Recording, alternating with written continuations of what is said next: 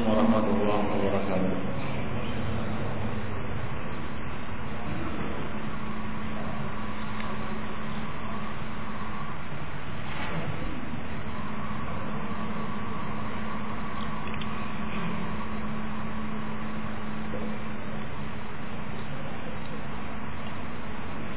الحمد لله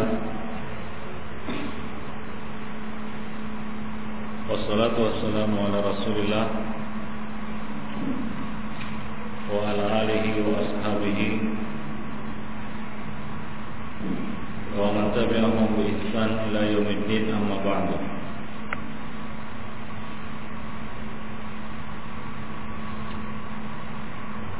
Aqlu tawmi wal basali وما يؤذي المصلين قبل الحضور بالجماعة makan bawang putih atau bawang merah atau makanan-makanan atau hal-hal benda-benda yang dapat mengganggu orang-orang yang sholat sebelum menghadiri sholat jemaah yaitu sebelum datang ke masjid yaitu larangan mendekati masjid bagi orang-orang yang baru saja makan bawang putih, bawang merah atau makanan-makanan sejenis yang mengeluarkan bau yang tidak sedap dan dapat mengganggu orang-orang yang ada di dekatnya. Orang-orang yang baru memakan makanan-makanan seperti ini dilarang menghadiri jamaah. Dilarang menghadiri tempat berkumpulnya kaum muslimin. Karena kehadirannya akan mengganggu orang-orang yang ada di sekitarnya. Maka dari itu syariat melarang dan menjadikan ini sebagai salah satu alasan tidak diperbolehkannya seorang mendekati masjid-masjid kaum muslimin dan tempat-tempat berkumpul kaum muslimin. Diriwayatkan dari Ibnu Umar radhiyallahu anhu anna Nabi sallallahu alaihi wasallam qala fi ghazwati Khaybar bahwa Rasulullah sallallahu alaihi wasallam berkata pada peperangan Khaybar Man akala min hadhihi syajarah yakni saum fala yaqrabanna masjidana. Siapa saja yang makan dari tanaman ini yaitu bawang dan sejenisnya Bawang baik itu bawang putih, bawang merah Yang mentah tentunya Dan tanaman-tanaman sejenis Yang mengeluarkan bau yang tidak sedap, menyengat Karena uh, bawang kalau kita makan mentah-mentah Itu akan mengeluarkan bau. Ya, akan mengeluarkan bau. Demikian pula makanan-makanan sejenis yang tidak dimasak, ya, yang dimakan mentah-mentah dan akan mengeluarkan bau. Ya, termasuk di dalamnya peti mentah, jengkol mentah dan tanaman-tanaman sejenis yang mengeluarkan bau yang tidak sedap, yang mengganggu secara urfi ya. Karena pada masa Nabi biasa makan bawang merah dan bawang putih itu mentah Orang-orang Arab biasa makan bawang merah dan bawang putih mentah-mentah dan itu biasanya mengeluarkan bau yang tidak sedap. Ya, bau yang tidak sedap. Menyengat. Ya, bisa mengganggu orang-orang yang ada di kanan dan di kirinya atau orang-orang yang ada di dekatnya. Maka Nabi mengatakan janganlah mereka mendekati masjid-masjid kami. Maksudnya di sini adalah janganlah mereka menghadiri ya salat-salat berjamaah di mana di situ kaum muslimin berkumpul. Termasuk di dalamnya adalah majelis-majelis ilmu. Ya, majelis-majelis ilmu di mana berkumpulnya kaum muslimin. Ya, ini dapat di, disamakan hukumnya dengan larangan juga menghadiri salat Jumat yaitu mendekati tempat berkumpulnya kaum muslimin pada waktu khutbah ya nah oleh karena itu Ibn Fiddin hukum ini berlaku umum untuk sholat dan untuk juga eh, momen-momen e, berkumpulnya kaum muslimin. Disebabkan makan bawang putih dan bawang merah, kecuali sudah dihilangkan baunya, ya, yaitu dia sudah lama makannya, ya, lebih dari apa namanya e, beberapa jam, ya, lebih mungkin setengah hari dia memakannya, hingga tidak tersisa baunya lagi, maka ini dikecualikan hukumnya. Jadi hukum ini berlaku bagi siapa saja yang baru makan bawang merah dan bawang putih mentah-mentah atau e, tanaman-tanaman ya e, sayur-sayuran yang sejenis yang mengeluarkan bau yang menyengat. Baik, Diriwayatkan dari Jabir bin Abdullah anna Nabi sallallahu alaihi wasallam bahwasanya Nabi sallallahu alaihi wasallam bersabda Man akala tauman uh, man akala tauman aw basalan falyatazil aw qal falyatazil masjidana fa'il falyatazilna aw falyatazil masjid masjidana Barang siapa yang makan bawang merah dan bawang putih hendaklah dia menjauhi kami yaitu menjauhkan diri dari kami. Atau Nabi mengatakan faliyatazil masjidana. Hendaklah dia menjauhi masjid-masjid kami. Jadi maksud dari menjauhi masjid-masjid kami adalah yaitu menjauhi tempat berkumpulnya kaum muslimin di dalam masjid-masjid tersebut. Ya untuk sholat jemaah maupun untuk sholat uh, apa namanya untuk uh, majelis-majelis ilmu. Wal yaq'ud fi baitihi. Hendaklah dia duduk saja di rumahnya. Ya hendaklah dia duduk saja di di rumahnya. Jadi di sini ada larangan ya para bidina azanillahu wa jami'an ya larangan untuk mendekati dan berkumpul bersama kaum muslimin. Dan perintah untuk tinggal di rumah atau diam di rumah sampai baunya hilang sampai bau bawang itu hilang darinya wa fi riwayatin Man akala min hadhihi syajarah al-muntina. Nah, di sini disebutkan sifat yaitu al-muntina. Barang siapa yang makan dari tumbuh-tumbuhan yang muntinah ini. Muntinah artinya barang apa namanya tanaman-tanaman yang menjijikkan. Ya, yang menjijikkan ataupun yang yang busuk baunya. Yang busuk baunya. Nah, kadang-kadang ada tanaman-tanaman yang mengeluarkan bau busuk tapi diminati. Apa? Mengeluarkan bau busuk tapi diminati dia. Nah, bagi orang-orang Arab durian itu busuk baunya kata dia ya. Dia bilang makan durian ini. Mereka mereka katakan ini baunya busuk sekali. Nah, bagi kita wah baunya harum sekali. Tapi kalau seorang baru makan durian lalu dia datang ke masjid, ya tentunya baunya tidak enak. Bukankah seperti itu? Nah demikian. Ya. Bagi orang Arab, kalau antum apa namanya bersama orang-orang Arab, antum bau duren, maka dia akan menjauh. Apa? Maka dia akan menjauhi kita, karena dia nggak tahan bau duren itu. Baik. Man akala min hadhihi syajarah al-mundina, barang siapa yang makan uh, uh, tumbuh-tumbuhan atau pohon-pohonan yang berbau busuk ini, al-mundina. Fala yaqrabanna masjidana. Maka janganlah ya dia mendekati masjid-masjid kami. Karena urfinya dulu masjid Nabi itu wangi harum. Selalu didupai. Dupa yang dibakar di padanya apa namanya wewangian. Seperti misalnya apa e, apa namanya oud batang oud dan sejenisnya ya ya kemudian apa namanya e, semacam apa namanya sekarang ini e, kemenyan ya. Uh, dan sejenisnya itu supaya harum ya bau masjid. Gitu. dibakarlah wangi-wangian di dalam masjid. Ya tujuannya adalah agar masjid harum ya suasananya segar dan apa namanya nyaman untuk ditempati. Nyaman untuk ditempati konfidin rahimani wa baik. Ya. Fa innal malaika. Alasannya adalah ilat hukumnya adalah fa innal malaika ta'adza mimma yata'adza bihi al-insu. Bahwasanya malaikat akan terganggu dengan apa-apa yang mengganggu Bani Adam. Ya Jadi malaikat itu dapat terganggu juga dia dengan hal-hal yang dapat mengganggu Bani Adam.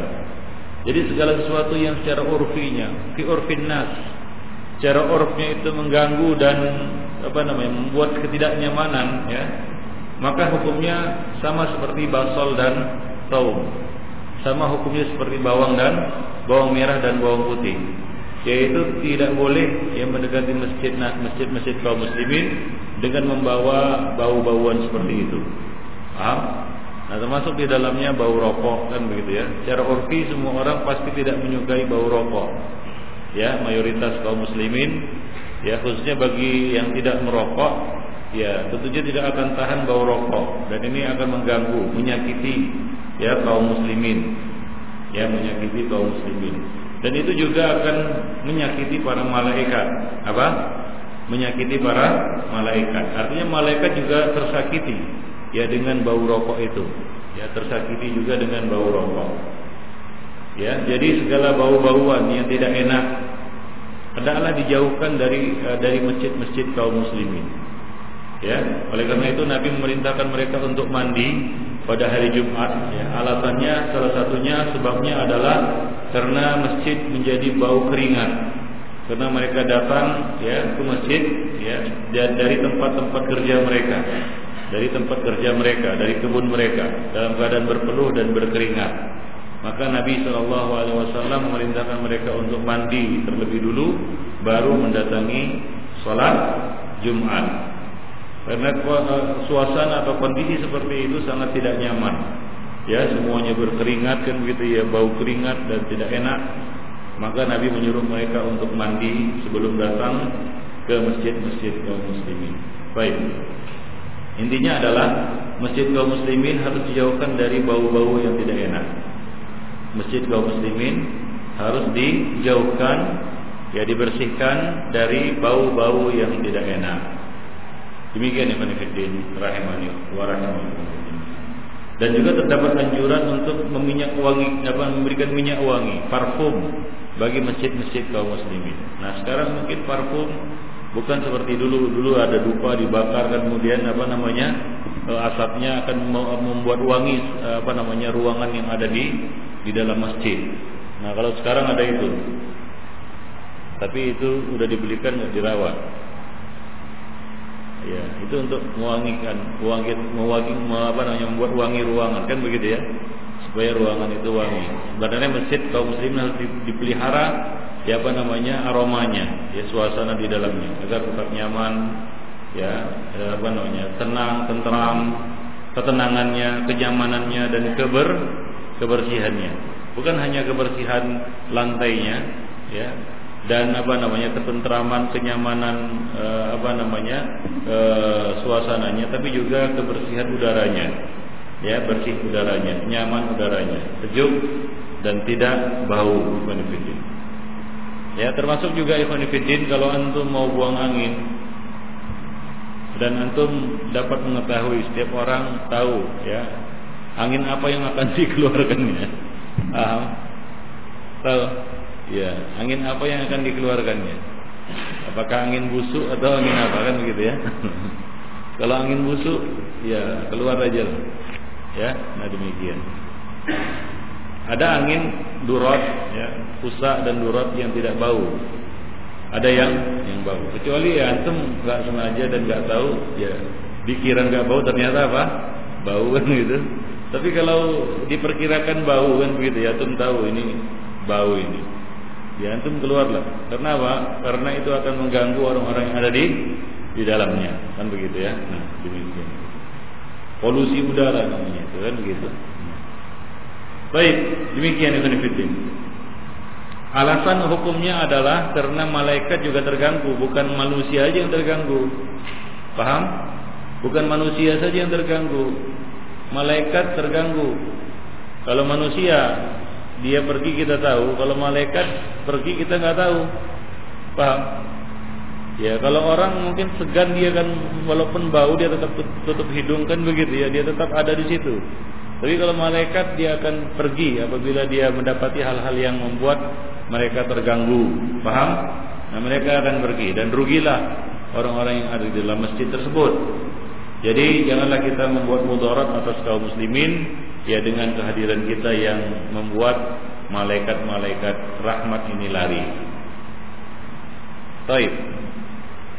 Diriwayatkan dari Abu Hurairah radhiyallahu anhu, qala Rasulullah sallallahu alaihi wasallam Ya tentunya rokok bukan hanya haram dihisap tapi juga keharamannya itu bertambah-tambah apabila setelah merokok dia masuk ke dalam masjid kaum muslimin. Tentunya orang bau, bau baru merokok, ya, baru saja dia merokok, rokoknya dibuangnya di luar, dia masuk ke dalam masjid. Ya, bagaimana baunya? Dia masih membawa baunya, bau rokok itu kan begitu ya. Nafasnya juga bau rokok. Ya, nafasnya juga bau rokok. Nah, lebih-lebih lagi orang-orang yang merokok di dalam di dalam masjid. Nah, ini sudah jelas sangat mengganggu, ya, di mana asap rokok itu mengepul hingga apa namanya mengotori ruangan di dalam masjid. Ya, apa namanya satu masjid itu terkena apa namanya e, gangguan ataupun terkena mudarat dari apa? Dari asap rokoknya. Nah, ini tentunya pengharamannya ataupun keharamannya lebih besar lagi, ya, lebih besar lagi. Ya, di samping dia memudaratkan diri sendiri, dia uh, juga memudaratkan orang lain, bukan hanya memudaratkan Bani Adam, dia juga memudaratkan ya para malah para malaikat. Coba lihat berapa orang yang telah dimudaratinya gara-gara perbuatannya yaitu merokok di dalam masjid. Ya, nah demikian. Yang ya yang herannya Ikhwanifiddin pihak masjid justru menyediakan asbak-asbak rokok kan begitu ya asbak-asbak rokok itu tersebar di apa namanya sudut-sudut ruangan. Ya, seakan-akan mempersilahkan ya orang untuk merokok di dalam di dalam masjid. Nah itu adalah perbuatan sia-sia daripada para nadir masjid ya. Pihak ya nadir masjid ya tidak boleh menyediakan sarana-sarana untuk perbuatan yang haram termasuk menyediakan asbak rokok. Nah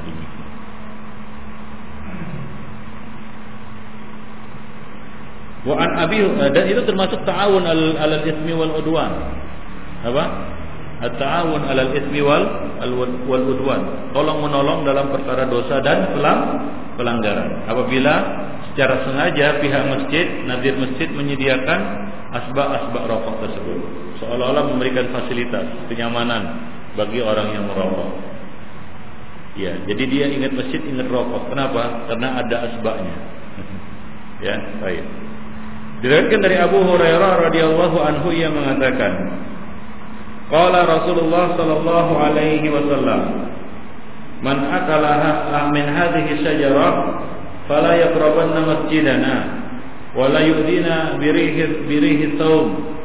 Barang siapa yang memakan pohon ini yaitu pohon bawang ataupun tanaman bawang dan sejenisnya, janganlah dia mendekati masjid kami, janganlah ia mengganggu kami dengan uh, aroma bawang yang busuk itu aroma bawang tersebut. Nah demikian. Yes.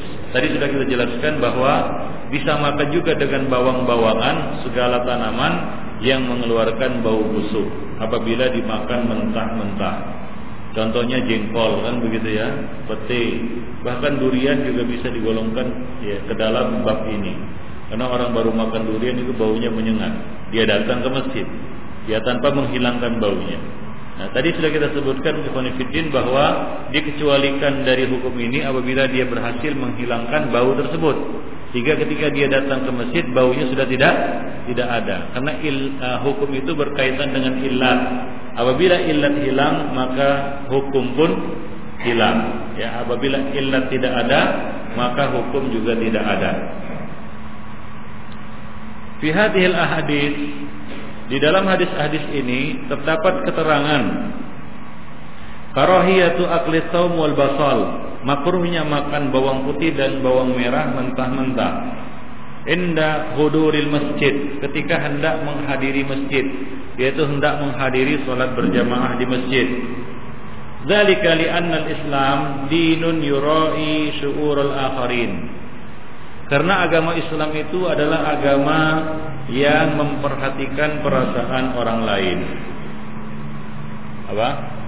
Agama Islam mengajarkan kita untuk uh, apa namanya? Uh, punya uh, sensitivitas ya punya apa namanya punya perasaan ya kepada orang lain ya la yuhibbul mar la yu'minu ahadukum hatta yuhibba li akhi ma yuhibbu li nafsihi min khair nah demikian ya dia harus punya uh, semacam uh, kita katakan apa namanya saya, saya sebutkan yaitu semacam uh, perasaan lah gitu ya, ya perasaan bahwasanya uh, kalau ya hal itu dilakukan terhadap dirinya maka dia juga akan akan mengeluh akan tidak senang. Nah seperti itu juga lah apabila dia melakukan itu terhadap orang orang lain. Jadi dia harus menjaga perasaan orang lain. Yurai syu'ural akharin. Jadi kita harus menjaga perasaan orang lain. Dan ini termasuk salah satu di antara pilar-pilar akhlak islami. Ya salah satu pilar-pilar akhlak islami adalah bisa menjaga perasaan orang lain. Baik itu di dalam bersikap maupun bertutur kata. Ya di dalam bersikap maupun bertutur kata. Harus menjaga perasaan orang lain nah kalau bersikap itu jangan apa namanya jangan sembrono dan gegabah hingga kita apa namanya menyakiti perasaan orang orang lain kan begitu ya nah demikian demikian juga dalam bertutur kata janganlah kita bertutur kata dengan hal-hal yang dapat menyinggung dan menyakiti perasaan orang lain. Sekali lagi, dinul Islam adalah din yurai al akharin.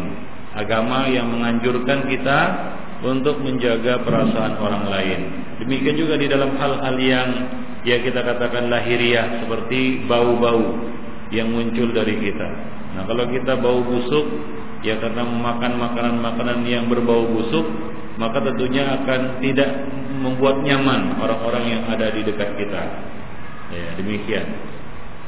Wa yahussu ala salim dan mengajak ya pemeluknya untuk punya adzauqus salim, perasaan yang halus. Ya, perasaan yang halus. Ya, perasaan yang sensitif. Nah, demikian. Wal khuluqul wal, wal khuluqul hasan dan memiliki akhlak yang ter yang terpuji, memiliki akhlak yang terpuji wa yulhaqu bisawm wal basal wal qarrat kullu ma lahu raihah kariha minal ma'kulat wa ghairiha. Dan disamakan hukumnya dengan bawang putih dan bawang merah serta keras. Keras itu adalah lobak semacam buah lobak ya buah lobak ada yang warnanya putih seperti apa namanya wortel. Ya tapi warnanya putih besar. Itu lobak ya semacam itu. Ya dan uh, loba itu macam-macam. Ada yang bulat dan ada yang panjang. Jadi segala jenis loba, nah itu termasuk keras dan itu termasuk ya makanan yang membuat ya orang yang memakannya tidak boleh mendatangi masjid.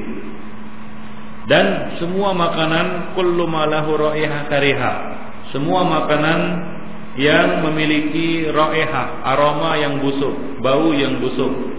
Minal makulat wa ghairuha. Minal makulat wa ghairiha baik itu benda-benda yang dimakan maupun yang diminum maupun yang dihisap dan dihirup sama saja ya ataupun yang di yang yang di, yang dikenakan di tubuh ya yang dikenakan di tubuh atau yang diusapkan di tubuh sama saja yang dipakai di rambut ya nah demikian kalau antum pakai minyak rambut sinyong-nyong apa namanya yang bau kan apa jelantah kan begitu ya. Nah, itu bau kan begitu ya.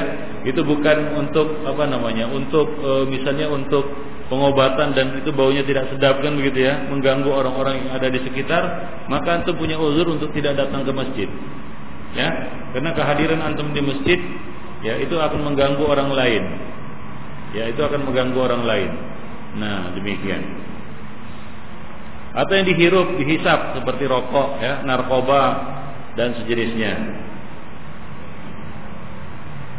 Waqala al-qadi, al-qadi mengatakan wa yulhaqu bihi man akala fajlan wa kan wa kana wa kana yatajassa wa kana yatajassa Demikian pula orang-orang yang makan fajlan. Fajlan ya semacam tumbuh-tumbuhan juga, ya. Wa kana yatajassa dan dia dia apa namanya bersendawa dan mengeluarkan bau yang tidak enak kan begitu ya nah ini juga termasuk di dalamnya wa qala aidan dan dia beliau juga mengatakan wa qasal ulama ala hadza ya majami'us shalah ghairal masjid Para ulama juga menyamakan hukumnya majami'us shalah ghairul masjid. Tempat-tempat berkumpul untuk salat selain masjid. Misalnya apa? Musallal Id, tempat salat Id. Wal janaiz, tempat salat jenazah. Ya, tempat salat jenazah biasanya bukan di dalam masjid tapi di luar masjid dan semua tempat-tempat berkumpulnya untuk kaum muslimin untuk ibadah. Min majami'il ibadat wa kadza majami'al ilmi. Demikian pula majmu' apa namanya? eh, berkumpulnya kaum muslimin untuk di dalam majelis ilmu seperti sekarang ini, majelis ilmu. Ya, maka antum jangan membawa bau yang busuk di majelis-majelis tempat berkumpulnya kaum muslimin, baik itu majelis salat maupun majelis ilmu. Wadzikri wal wala'i wa nahwiha. Ya, tempat-tempat berkumpulnya kaum muslimin seperti majelis ilmu, majelis zikir dan majelis walimah wal wa nahwiha dan sejenisnya. Ya, yang jelas adalah tempat berkumpulnya kaum muslimin. Wa yulhaqu bihadza al-aswaq wa nahwa. Bahkan digabung eh, apa namanya? Wa yultah wa yaltahiqu biha al-aswaq wa nahwa. Dan disamakan juga hukumnya adalah al-aswaq yaitu pasar. Ya, pasar dan sejenisnya. Baik. Qultu wa hukmu ruhbatul masjid wa maqur wa maqruba minha hukmuhu dan hukum ruhbah al masjid yaitu beranda masjid halaman masjid sama seperti hukum masjid demikian pula yang dekat dengan masjid yaitu lingkungan sekitar masjid ya maka dari itu tidak boleh buang sampah di sekitar masjid hingga sampah itu bisa menimbulkan bau busuk hingga masuk ke dalam masjid jadi daerah sekitar masjid halaman masjid pekarangan masjid harus disterilkan dari uh, sampah-sampah uh, yang mengeluarkan bau busuk. Konfidin, azani Allah wa iyyakum jami'an. Baik. Qultu uh, walidzalika qala Umar fi khutbati yaumil Jum'ah. Oleh karena itulah Umar berkata pada khutbah hari Jumat, beliau mengatakan, "Tsumma innakum ayyuhan nas ta'kuluna syajarataini la ara la arahuma illa khabithaini." Dan sungguh kalian wahai wahai, wahai umat manusia, kalian telah memakan dua pohon ini yaitu bawang putih dan bawang merah. Dua tanaman ini. La arahuma illa ini. Dan menurutku kedua pohon itu adalah kedua tanaman itu adalah tanaman yang buruk. Tanaman yang buruk, yang busuk. Hadal basal wa yaitu bawang putih dan bawang merah. Laqad ra'aitu Rasulullah sallallahu alaihi wasallam idza wajada rihahuma min ar-rajuli fil masjid amara biha fa ukhrija ila al-baqi ya sungguh aku melihat Rasulullah sallallahu alaihi wasallam apabila beliau mendapati bau keduanya dari seorang laki-laki yaitu ada kedapatan orang yang bau bawang bawang putih maupun bawang bawang merah atau bau-bau busuk lainnya maka apa yang dilakukan Nabi? Anu amara Rasulullah memerintahkan ya untuk ukhrija ilal baqi. Di, dikeluarkan orang ini, diusir orang ini sampai ke ke yaitu dijauhkan dia dari masjid sampai ke baqi. Baqi waktu itu berada uh, agak jauh di, lu, di luar ya. Masjid Rasulullah sallallahu alaihi wasallam di bagian belakang. Nah, jadi di, di apa namanya dijauhkan sejauh-jauhnya dari masjid. Ya, kuman akalahuma ya falyumitha eh, falyumithuma tabkhan barang siapa yang makan kedua tanaman ini yaitu bawang putih dan bawang merah hendaklah dia menghilangkan baunya dengan memasaknya. Ya jadi ilat ini berkaitan dengan bau. Ya, berkaitan dengan apa? Bau. Jika baunya sudah dihilangkan baik sebelum dimakan dengan apa? Dengan dimasak. Dimasak sampai apa namanya matang hingga hilang baunya tidak terasa lagi baunya kan begitu ya. Tinggal apa namanya? Rasanya baunya sudah hilang. Ya kemudian ataupun dihilangkan sudah dimakan.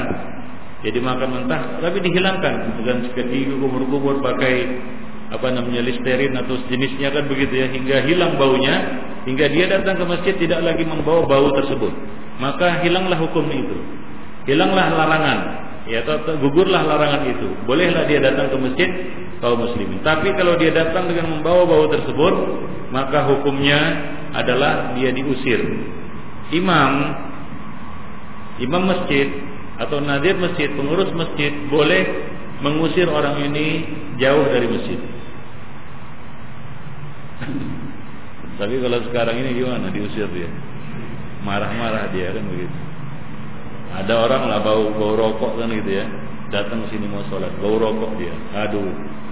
Datang si imam. Bapak keluarlah sana. Jangan sholat. Mungkin dipukulnya kan gitu ya. Ya lihat situasi dan kondisi lah ya. Nah. Tapi hukum ini kan banyak tidak diketahui oleh kaum muslimin, kan begitu ya? Hukum seperti ini, perincian seperti ini kan ya mayoritas kaum muslim kaum muslimin tidak mengerti. Hingga mungkin dia ya tidak menerima hukum ini. Maka tentunya janganlah ya apa namanya memaksakan untuk melakukan hukum ini ya. Nah demikian. Ini bereksekusi hukum ini ini berlaku bagi orang-orang yang memang punya wewenang seperti nadir kan begitu ya atau imam yang merotip ya atau penguasa ya nah demikian tapi kalau antum jangan ya maksudnya antum lihat orang merokok bau rokok lalu diusir dia dari masjid jangan baik Walidzalika qala ba'dul fuqaha oleh karena itu sebahagian fuqaha mengatakan kullu man wajada fihi raihatan karihah yata'adza bihal insan yulzam ikhraj yul, yulzamu ikhrajuhu minal masjid. Siapa saja yang kedapatan membawa bau busuk yang mengganggu orang-orang, maka wajib atau harus dia dikeluarkan dari masjid. Walau bijarrihi yajurruhu min yadihi wa rijli, walaupun harus ditarik tangan dan dan kakinya. Ya artinya apa? Walaupun diseret. Kira-kira demikianlah, diseret di, dilemparkan keluar. Ya duna lihiyatihi wa sya'ri ra'si, tapi jangan ditarik, jangan diseret jenggot dan dan rambutnya. Ya, artinya diseret tangan dan kakinya. Artinya di, dikeluarkan dengan dengan paksa, tapi jangan sampai mencederai. Nah, itu maksudnya. Kata fi majalisil al-abrar. Demikianlah disebutkan di dalam kitab Majlisul Abrar. Nah, demikian ikhwan fillah azani Allah wa iyyakum jami'an. Nah, kira-kira hukum ini bisa nggak diterapkan di masjid-masjid kaum muslimin? Ya susah ya. Diseret-seret dikeluarkan dari masjid. Belum pernah itu. Ya. Kalau pencuri sandal mungkin atau pencuri jam kan begitu. Tapi orang-orang yang merokok dan membawa bau rokok ke dalam masjid diseret-seret seperti ini kayaknya belum pernah terjadi.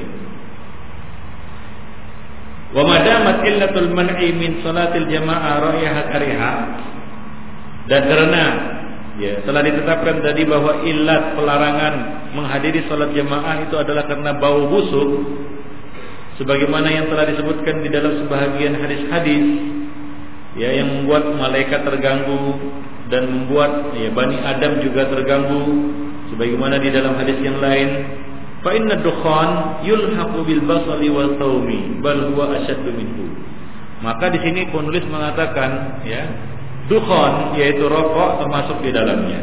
Ya, bahkan kata beliau asyaddu min lebih busuk lagi daripada apa? Daripada bawang putih dan bawang merah. Yang mana bawang putih dan bawang merah baunya itu memang busuk, terganggu kita. Akan tapi tidak memudaratkan. Ya, tidak memudaratkan kalau dia sendawa dan mengeluarkan bau apa namanya? Bau bawang tersebut. Memang bau kita kan begitu ya? Iya. Paling-paling kita tutup hidung ya atau apa namanya menjauh darinya. Tapi kalau rokok, ya bukan hanya bau, ya di samping itu juga apa? Mengganggu kesehatan orang-orang yang ada di sekitarnya. Ya penelitian telah menunjukkan yang membuktikan bahwa perokok pasif itu lebih lebih banyak apa namanya menanggung akibat buruk dari rokok daripada perokok aktif. Merokok pasif lebih banyak menanggung akibat atau mudarat, ya, akibat buruk atau mudarat dari rokok itu daripada perokok aktif itu sendiri. Nah demikian. Nah kita lah, ya satu da, satu kendaraan dengan orang yang merokok. Mungkin orang yang merokok itu nggak batuk dia sampai sampai di tujuan juga nggak akan batuk dia. Nah kita, ya perokok pasif yang nggak merokok, batuk-batuk sampai di tempat. Ya, demikian Ibn Ya, mungkin turun dari mobil kita sudah apa? Paru-paru kan kita kena penyakit paru-paru. Kenapa? Karena kita perokok pasif. Kita tidak terbiasa dengan bau tersebut. Nah, demikian. Jadi dia asyaddu minhu, lebih buruk lagi daripada bawang merah dan bawang putih Ibn Qala Syekh bin Baz mu'alliqan al-ahadits sabiqah. Syekh bin Bas menyebutkan di sini ya ketika memberikan komentar terhadap hadis-hadis yang telah lalu tadi ya. Hadal hadis wa ma fi ma'nahu min al ahadits sahihah yadullu ala anna karahat huduril muslim li salatil jamaah madamat ar-raihah tujad minhu zahira. Hadis ini dan hadis-hadis yang semakna dengannya, hadis-hadis sahih yang semakna dengannya menunjukkan bahwa makruh ya seorang muslim menghadiri salat jemaah selama bau busuk itu ada pada dirinya. Tu'di min man, man haulahu. Dia mengganggu orang-orang yang ada di sekitarnya. Baik, sawa'un kana dzalika min akli taumi awil basli awil qurrat aw ghairuha min al-asya' al-makruhah ar-raihah kadukhan. Ya baik itu ya setelah dia makan bawang putih dan bawang merah atau loba atau sejenisnya, ya dari makanan-makanan yang yang yang yang yang busuk baunya, ya dan atau ya kadukon atau seperti dukon yaitu e, rokok hatta tadhhab raihah hingga baunya hilang apa? Hingga baunya bisa di dihilangkan itu mal ilmi bi anna dukhan ma'aqub bihi raihihi raihatihi wa huwa muharram. Ya. Dan perlu di, di, di, diketahui di sini bahwa dukhan yaitu rokok di samping bau ya busuk baunya dia juga diharamkan. Wa huwa muharramun. Ya. Li adrarihi al kathira karena dararnya mudaratnya sangat banyak. Wa qubtuhu wa qubtuhul ma'ruf. Dan keburukannya juga sudah dimaklumi oleh orang banyak. Wa huwa dakhilun fi qawlihi subhanahu wa ta'ala an nabihi fi suratil a'raf.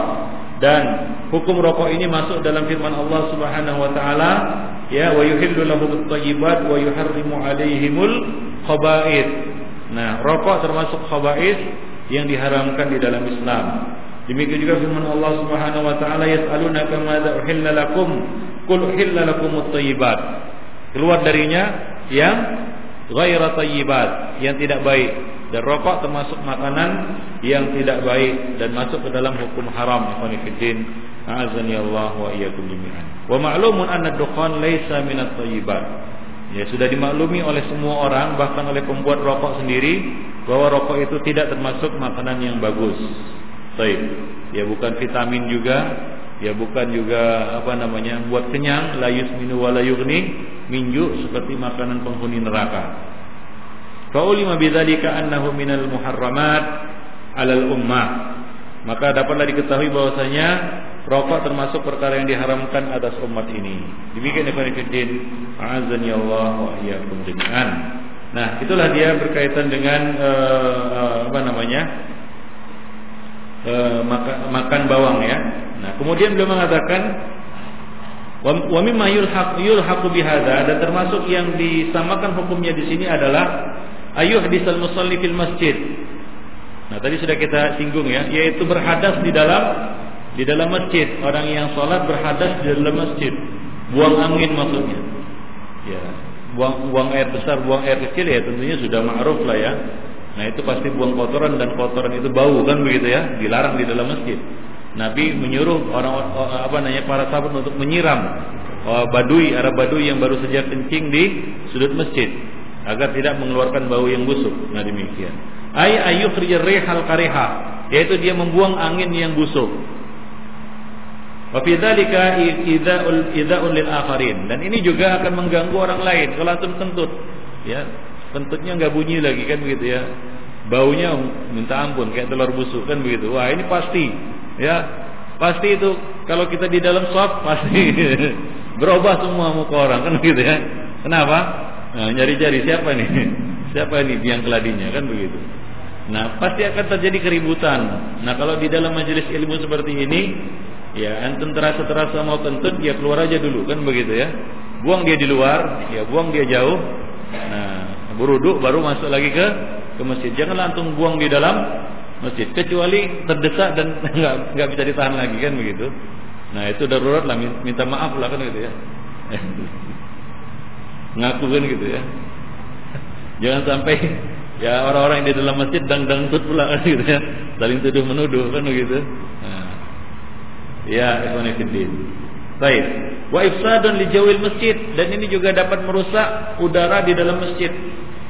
Akhbarana Rasul Nabi sallallahu alaihi wasallam anna al malaikah tusalli ala ala syakhs alladhi ya'ti al masjid fi shalah.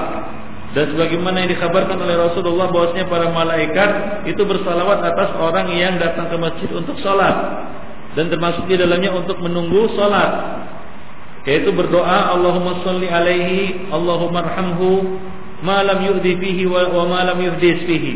Selama dia tidak membuat gangguan di dalam masjid dan selama dia tidak berhadas di dalam masjid wakila ada yang mengatakan wa ma yang yuhdis fihi apa maksudnya hadas Nabi mengatakan yafsu au yadrub yaitu dia kentut, buang angin. Buang angin baik itu bersuara maupun tidak ber bersuara. Kalau durot itu dengan suara, kalau kusa tanpa suara. Nah demikian. Qala Nawawi la yuhramu ikhrajur rih min ad-dubur fil masjid, lakin al-awla istinabu. Tidaklah diharamkan memang buang angin dalam masjid tidak diharamkan. Akan tetapi Al-aula istinabuhu. Yang lebih baik adalah ditinggalkan, jangan ya. Liqaulihi sallallahu alaihi wasallam, fa innal malaika yata'adza mimma yata'adza minhu banu Adam. Karena malaikat itu bisa terganggu dengan apa-apa yang mengganggu Bani Adam ibn Fiddin. A'adzani Allah wa. Wa min awhamil awam wa khurafatuhum wa khurafatihim.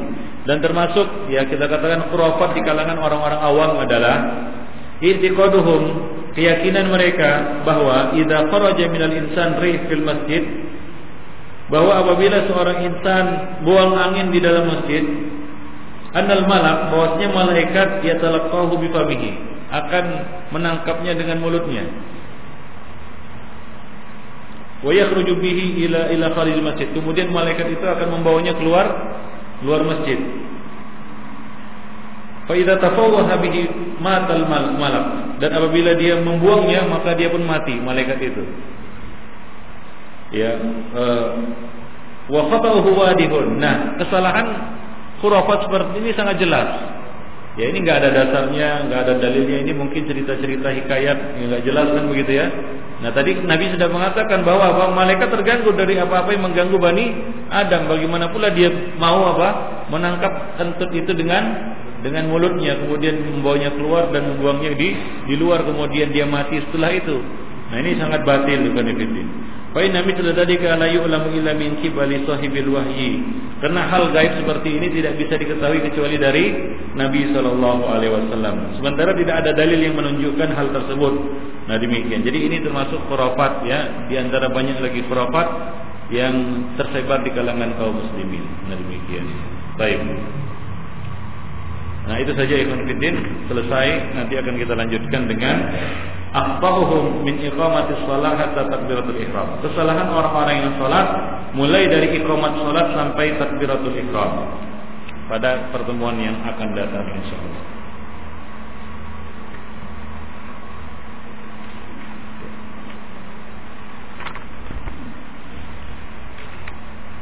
Nah demikian Ikhwan Fidin bagi yang ingin bertanya silakan.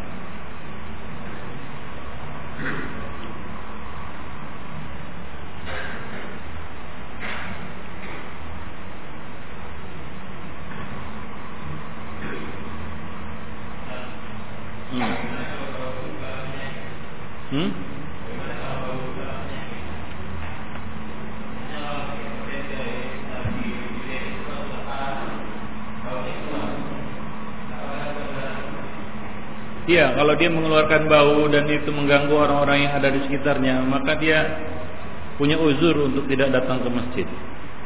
Kecuali dia bisa menutup dan menghilangkan bau. Jadi ilatnya itu bau. Kalau baunya bisa dihilangkannya atau bisa ditutupnya tidak mengeluarkan bau, maka boleh dia datang ke masjid. Tapi kalau tidak, maka itu termasuk uzur untuk tidak datang ke masjid. Wallahu a'lam.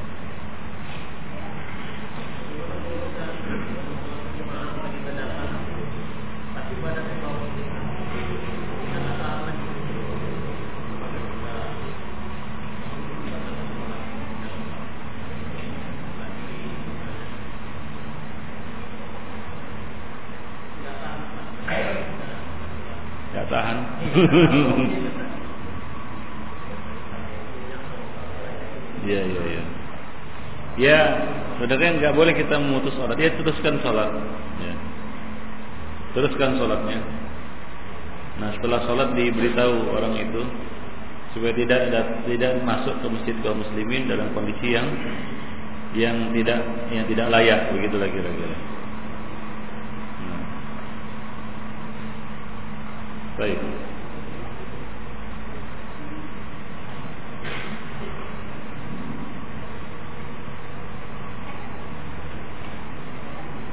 Ya.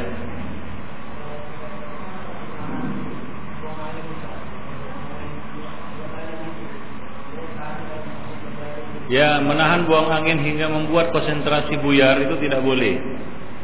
Ya, termasuk akhbasain yang tidak boleh ditahan. Tidak boleh menahan buang air, air buang air air besar dan buang air kecil. Ya, dan dikiaskan hukumnya sama dengan hukum itu adalah hukum menahan kentut. Apabila sangat mendesak dan tidak dan dia sampai merinding disco gara-gara menahan itu kan gitu ya. gitu. Jadi dia harusnya buang aja keluar ya keluar dia dia buang di luar supaya dia tidak buangnya di dalam nah kemudian ya dia beruduk kembali nah demikian jangan dia tahan-tahan sampai ya karena lebih tersiksa menahan lebih payah menahan buang angin daripada menahan buang air besar buang air kecil mungkin Hah? Ya kalau dia buang angin dia air berwuduk lah. Apa?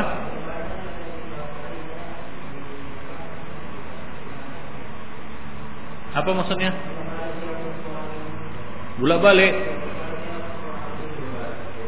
Bulak balik buang angin. Masuk angin. Sakit dia itu. Berobat dulu lah. kalau kalau betul sakit, tapi kalau perasaan aja jangan diikuti. Nah, itu perasaan aja, jangan-jangan itu perasaan aja. Nah, kalau perasaan aja jangan diikuti. Tapi kalau memang masuk angin sakit dia ya Buang dulu lah. Ya. Apa?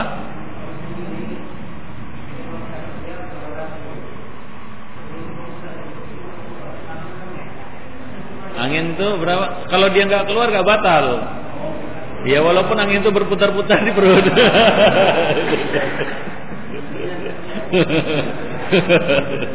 Lebih payah lagi kalau berputar-putar di kepala kan gitu. Selama tidak keluar dari dubur, tidak membatalkan wudhu. Nah, begitu, ya. Nah, cuma kalau menahan buang angin sampai merinding disco, jangan.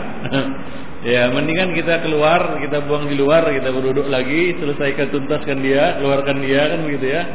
Nah, tapi kalau cuma putar-putar aja dia nggak ganggu kan begitu ya, kadang-kadang seperti itu kan ya. Nah, ya nggak apa-apa. Nah, ya.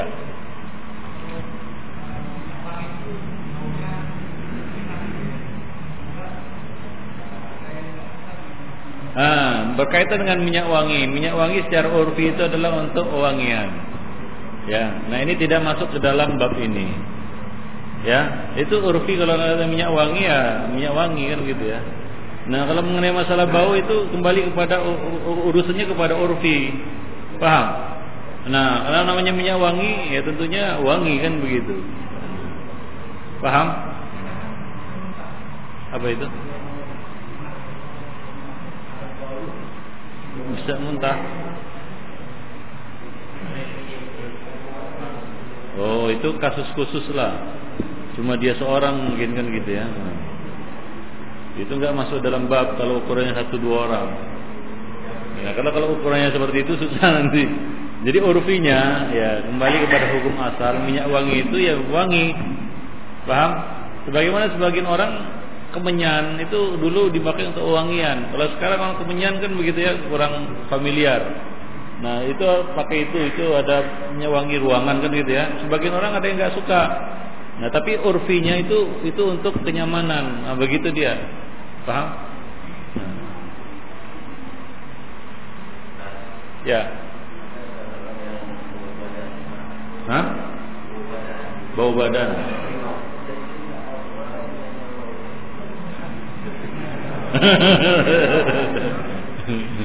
Iya.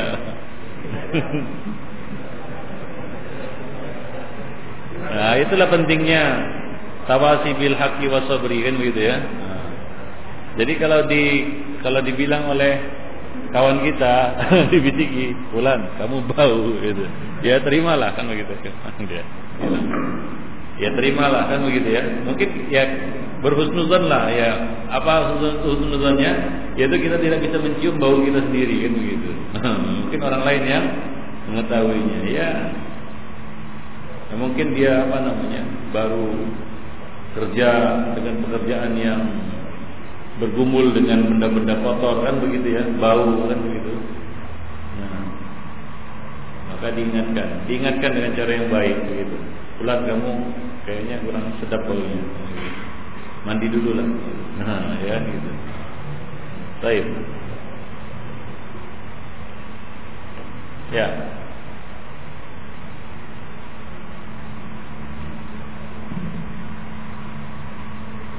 Tapi nggak perlu diseret-seret kaki dan tangannya. Seperti yang ini. Ya, kalau di zaman Nabi orang-orang yang merokok-rokok dalam masjid itu dari seret-seret dilemparkan keluar kan gitu.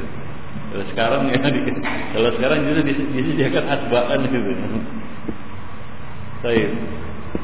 Ya. nah Sudah? Sudah jelas ya? Nah demikian. Baik, itu saja kajian kita pada malam ini. Subhanallah bihamdik, asyhadu an la ilaha illa anta, astaghfiruka wa atubu ilaik.